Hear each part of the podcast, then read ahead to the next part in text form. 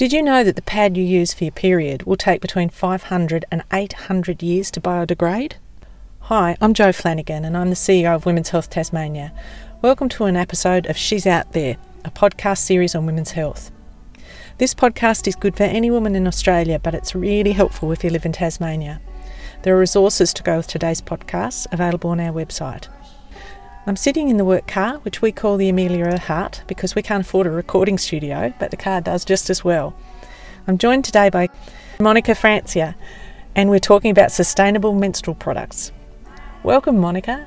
Thank you. Thanks so much for coming and doing this. Can you tell us what you do when you're not locked in a small car with me? yes. Um, hi, I'm Monica. I'm a naturopath and nutritionist, and my main area of interest is working with women's health. Yeah.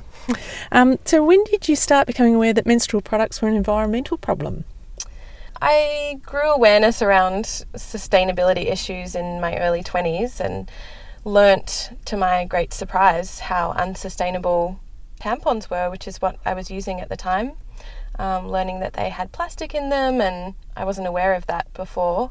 And I bought my first menstrual cup, and I loved it and I've been telling other people to buy them ever since. I must admit, they had no idea about the plastic in tampons. It's extraordinary. Yeah, it's um, quite surprising how few people know about it. In Australia, tampons don't have to disclose their ingredients on packagings. No, I saw one yeah. advocate on um, complaining they have to if it's dog food, but not if it's um, tampons. Yeah, yeah, that's right.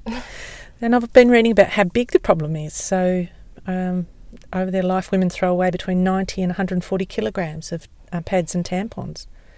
And globally, tampons and sanitary napkins produce around 100 billion pieces of waste every year. And even a lot of the plastics never biodegrade in the landfill systems that they end up in.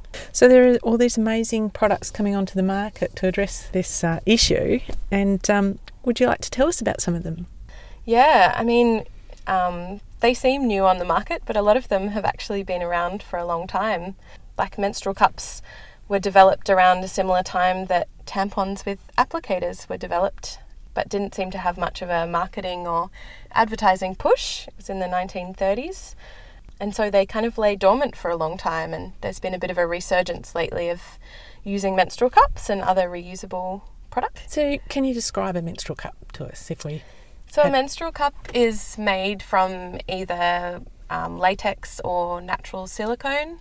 It's a small little cup that is very malleable and soft, and you fold it into your vagina, and it um, acts as a cup collecting vessel to collect your menstrual blood while you're menstruating. And how yeah. long could you leave it in for? Like, yeah, it depends on your menstrual flow, but anywhere up to 12 hours is perfectly safe. So are these the same as moon cups? I've heard of moon cups. Yeah, so moon cups is a, a brand of menstrual cups. So it kind of got um, taken on as a general name. And do you find that it takes people long to get used to them? There's often a bit of a teething period. So they say a couple of menstrual cycles, you might have a little bit of extra leakage while you're getting used to the positioning or um, getting used to putting them in correctly and taking them out correctly. But after that, then they're really effective and really easy to use. And how do you clean them? They're very easy to clean. I think a lot of people get a little bit worried about over cleaning them. Um, so all you have to do when you're cleaning or using your a menstrual cup throughout your menstrual bleed is um, to take it out, empty the blood out. It can be emptied into the garden or in, into the toilet, um, down the sink. Um, you just wash it with clean water and then reinsert it. Um, so you don't have to give it a scrub or don't have to use soaps in between use. And then you just boil it in water at the end of your menstrual cycle. So you don't use soap or any product like that in it? Yeah, so there's been some soaps on the market that have been advertised to be used with menstrual cups. It's not necessary to use a soap, they just need to be boiled because it's natural silicone mostly that they're made out of. Um, it's a very inert substance and it's not prone to um, growing bacteria or anything, so just boiling them in water is more than enough. Also, just be careful if you do want to use a soap that it's pH balanced because a lot of soaps can actually cause more irritation in the vagina. Um, if they're very alkaline, it disrupts the um, beneficial bacteria in the vagina, which we don't want to do. And and do you ever hear people worrying about them because they're you, you leave them in for quite a few hours, don't you? So Yeah, well, especially with um, there's a lot of fear around toxic shock syndrome, for example, with um, tampons being left in too long. So a lot of people think, well, these are getting left in for 12 hours. Is that a risk? Um, and there has been some research done on this. So, a comparison between using menstrual pads and menstrual cups that were left in up to 12 hours, and there was no cases of toxic shock syndrome. So, they're perfectly safe to be left in for 12 hours. There's also very low occurrence of other vaginal infections, so they're very safe in terms of infections and yeah, vaginal health. I've just realised that I forgot to ask you how much they cost. Uh, yeah, the moon cups are between forty and fifty dollars in Australia. Okay. All right. Well, what else is out there? So there's other options as well. Period friendly underwear is a very popular choice at the moment. There's been a huge resurgence of period friendly underwear that are made from various different fabrics. A lot of them are bamboo or cotton. They work by having an absorbent layer, basically like a menstrual pad being sewn into the underwear. A lot of women finding them really helpful and really effective, especially women who don't like to have anything inserted. And how much do they cost on average? Yeah, they're around, I think they start around $35 up to $50. So they're a bit of an investment. But yeah, those ones you can use, they have a life of around two years. And how many would you need to manage a period on average? Yeah, it really depends on your flow. So a lot of them can have, um, you can get higher absorbency ones. So yeah, you can get light flow, medium flow, or heavy flow period underwear. Some people will be able to get through the whole day just wearing one pair. So if you want to just wash pairs, you could survive off just having two through your menstrual cycle. Some people will have to change throughout the day if they have a very heavy flow, so you might need more pairs of that to ensure that you can wash and dry them in between each use. So are they popular with particular group? Like Yeah, I think um, young women are really liking the menstrual period underwear. Um, the advertising from groups like Modibodi or Thinx tend to be targeted a bit more at younger women, and I think younger women find them to be a really practical option.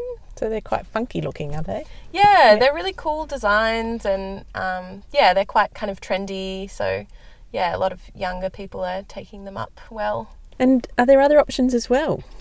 Yeah, so there's also the option of reusable pads, which are like the period underwear but are just like a normal menstrual pad, but they're made from cotton and they can be washed and dried and reused quite a long period. They're often made from cotton or bamboo as well, all kinds of fabrics, and they're really funky too. Lots of different patterns coming out and cool different designs, so I think they're quite popular as well. And so then you just wash them, do you? And Yeah, usually you give them a little bit of a rinse, then machine wash them, air dry them, and they're ready to go for next time. and, and again the price. Yeah, they would probably vary between, I guess, just under $20 up to about $30 per pad, and it depends again. You can get more lighter um, absorbency ones and heavier absorbency ones. So often the heavier absorbency ones are more expensive. But yeah, they can be used kind of up to two plus years as well. So some of these products there's obviously an upfront cost, aren't there? So um, have you ever thought about how, how many cycles it would take for a woman to to recoup her money, like or, or what the comparison cost would be with normal products? Yeah, so um, on average, a woman spends around $10 per cycle on her menstrual products. Obviously, that varies between how light or heavy your menstrual flow is and how many tampons or pads you need to use. But so if you're spending $10 per cycle on average, after about four or five cycles, you've recouped the cost of a menstrual cup. Um, and then it varies when you're using menstrual underwear or pads, how many you're needing to get through your cycle, but usually within six months to a year, you've covered all your costs. So would it be true to say that it's a cheaper option? Yeah, it's certainly a cheaper option in the long run. It can be a barrier for some women that the upfront cost is quite high. Yeah. But yeah, it does work out cheaper in the long run, especially with something like the menstrual cup that you can use safely up to 10 years. So if you're thinking that you've covered your cost of pads and tampons in the first four months, you're basically getting another nine years and six months for free. Well, I remember when the debate was on about the um, GST on tampons, they were saying that on average we spend about $16,000 between the ages of 13 and 50 on a period. So, yeah. Yeah, so- it's certainly a cheaper option in the long run. Yeah. That's a whole world of products that didn't exist when I was young, or I wasn't aware that they existed. And I think I have seen on the internet a few other things like organic tampons. And have you come across? So there's some really great um, organic pad and tampon brands like Tom's and Natracare, um, and they make their tampons from organic cotton, which is a bonus because first of all the cotton is pesticide free. So with non-organic pads and tampons, there is often some pesticide residue, and that can be an endocrine disruptor. So mess with your hormones a little bit. So the organic options are definitely a better option. They also don't contain plastics, um, so they can be compostable. I guess the the issue with them is they're still a single use product, and they often come wrapped in plastic. Um, but they're certainly a much better option than the non-organic tampons and pads. So, of all of these, which are the probably the best environmentally? Do you think? Yeah, I would say the menstrual cup's probably the best option because it's just made from a simple mold of natural silicone and one purchase gives you 10 years of use. It's probably the best option for cost and also for environmental impact. Well, thanks so much, Monica. It's been a really interesting journey through the world of reusable menstrual products, um, and I hope people have learnt a lot and they can get these products off the internet or Yeah, certainly. Um, there's a really great, well, there's a couple of great social enterprises popping up, especially around menstrual cups, but with reusable pads as well, where they have a buy one, give one model where you can buy one for yourself and one gets donated to someone um, who's unable to afford that.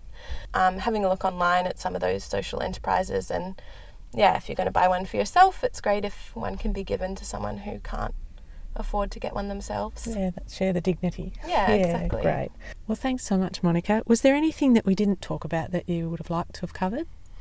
I guess just mentioning that one of the barriers that people talk about in the 1930s when me- menstrual cups first came out is women not wanting to be too intimate with their private parts and with their uh, menstrual blood. And there seems to be a resurgence of a lot of body love and body acceptance and women getting more in touch with their menstrual cycles and their menstruation. So I would just say I really encourage people to get to know their bodies and get to know their menstrual blood and not feel like it's unhygienic or dirty or um, gross in any way because it, it's not at all. It's a very natural part of being a woman and yeah. I think it would help if people could go somewhere and have a look at these products.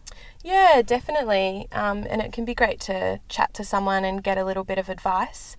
Um, I work at Gould's Natural Medicine down here in Hobart, and we have some little testers and some menstrual cups and pads that you can have a look at and a feel of and see what's going to work best for you. And we've bought some some of these products, and we've got them at the um, health centre, which is at 25 Lefroy Street in North Hobart. So come and visit and have a look. They're in our library. You can't borrow them, but you can have a look at them. Thanks, Monica.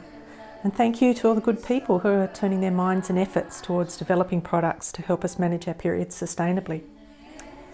So it's goodbye from Women's Health Tasmania. We hope you've enjoyed another episode of She's Out There.